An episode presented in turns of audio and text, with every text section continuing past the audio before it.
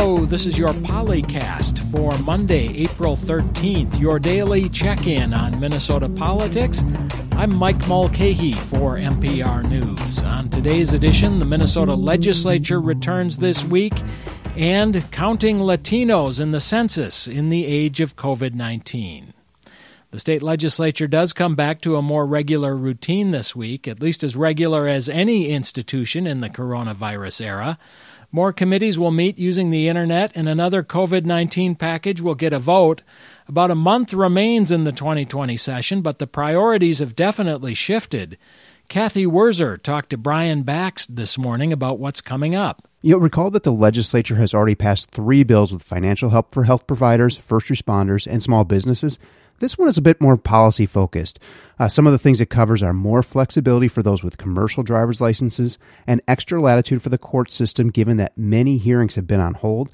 It would give couples the ability to obtain marriage licenses by mail, fax, or electronic methods rather than requiring in person appearances. A moratorium on new hospital construction would be eased as temporary facilities are brought online.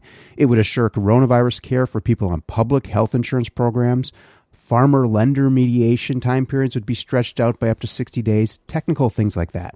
Okay, uh, let me ask you about the tensions that emerged last week between legislative Republicans and the governor over his stay at home order.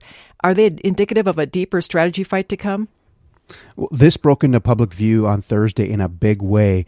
Just before one of Governor Walz's daily press briefings, Republican Senate Majority Leader Paul Gazelka tweeted out his objections to what he called the unilateral decisions by Walz to stretch out the stay at home order through early May. Uh, Gazelka says a more tailored approach would have been better.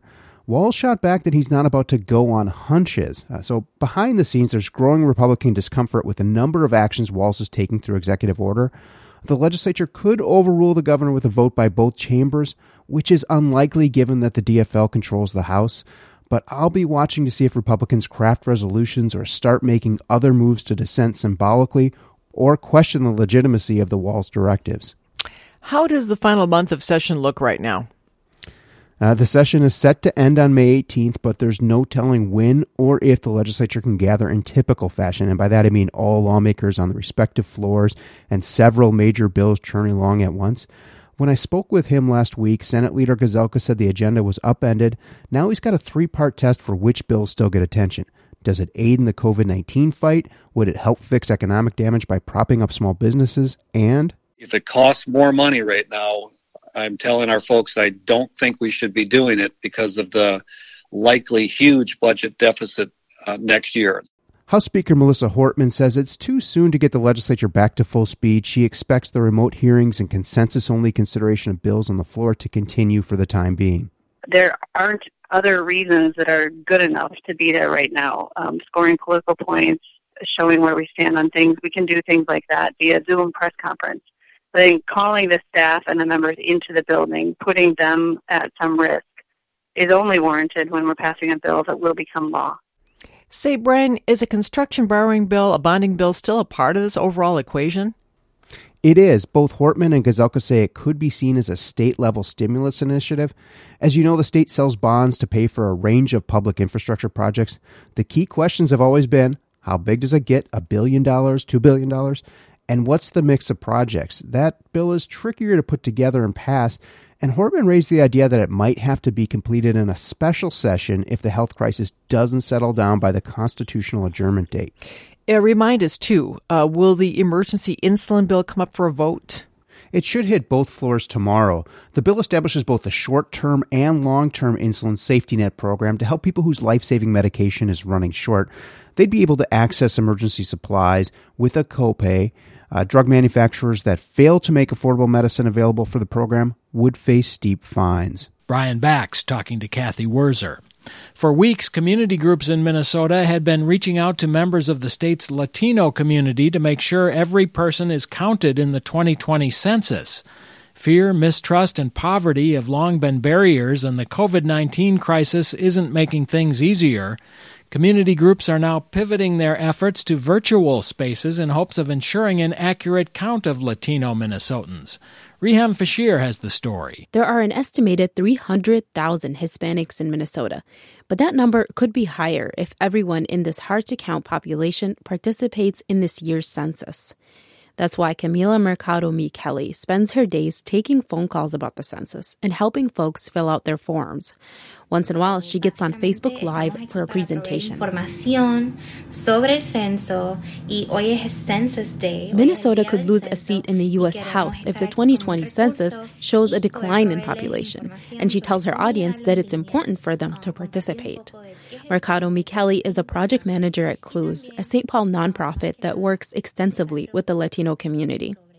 She says census outreach events aim to help Latinos in Minnesota understand the importance of the census. We tell them that their participation ensures benefits for our communities, and in doing that, we are providing a voice and we're being transparent of who we are and we're here, that we exist. But some Latinos remain hesitant to participate. That's in part because the Trump administration had proposed to add a citizenship question to the 2020 census. It's not on the final form, but Hugo Bellido, a pastor at Living Word Christian Center in Brooklyn Park, says his congregation is still worried about it. Yeah, especially the question about the if you are uh, legal or not legal, or, or, you are U.S. citizen. They don't know now that they, you don't have to. There is not that question in there. So Immigration lawyer Patricia Perez Jenkins says a lot of folks want to know if their information will be shared with immigration officials. She tells them that there are many people who are here legally who aren't citizens, like green card holders or people on student visas, and they are counted the same way. Because just because you're not a citizen doesn't mean you don't have status, and it doesn't mean that you're not here. So I was letting them know it's like it's a very tiny question when you actually think about who's here. But fear of deportation lingers, and people routinely ask how they know if the person knocking on their door is a U.S. Census Bureau worker or a Homeland Security officer. The Census Bureau has adjusted their operation plans this year due to COVID 19. But as of now, it still plans to send out census takers at the end of May, and the Bureau is promoting the questionnaire through Spanish language PSAs. El censo cuenta todos los que vivimos en este país, incluyendo aquellos que no pensarían. Advocates say people should fill out the census questionnaire online or by mail so that a census taker won't have to come to their door. They add that people don't even have to put down a name and that they can just note race and ethnicity. But that's another question that can be complicated for some. Research shows that many Latinos may not accurately explain their identity on the census. In the 2010 census, most Hispanics identified as either white or some other race, according to the Census Bureau. That's because the standard race question of white, black, American Indian, Asian American, and Native Hawaiian doesn't necessarily capture Hispanic identity, says Ana Gonzalez Barrera, a researcher with the Pew Research Center. So if you are a Latino from California and you consider yourself to, to be mestizo, also mixed race, but you are asked about your races in the standard category, you might not find yourself there. This year, the Census Bureau hopes to get an accurate count of these racial identities by allowing people to write a description of their origin under the race question. Camila Mercado Micheli of Clues uses herself as an example.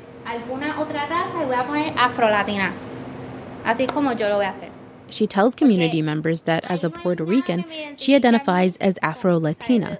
Her boyfriend's family is Mayan from Guatemala, so he'd have to note his origin on the census. Now that the census count is in full swing, Clues is urging folks to call them for help filling out the census forms.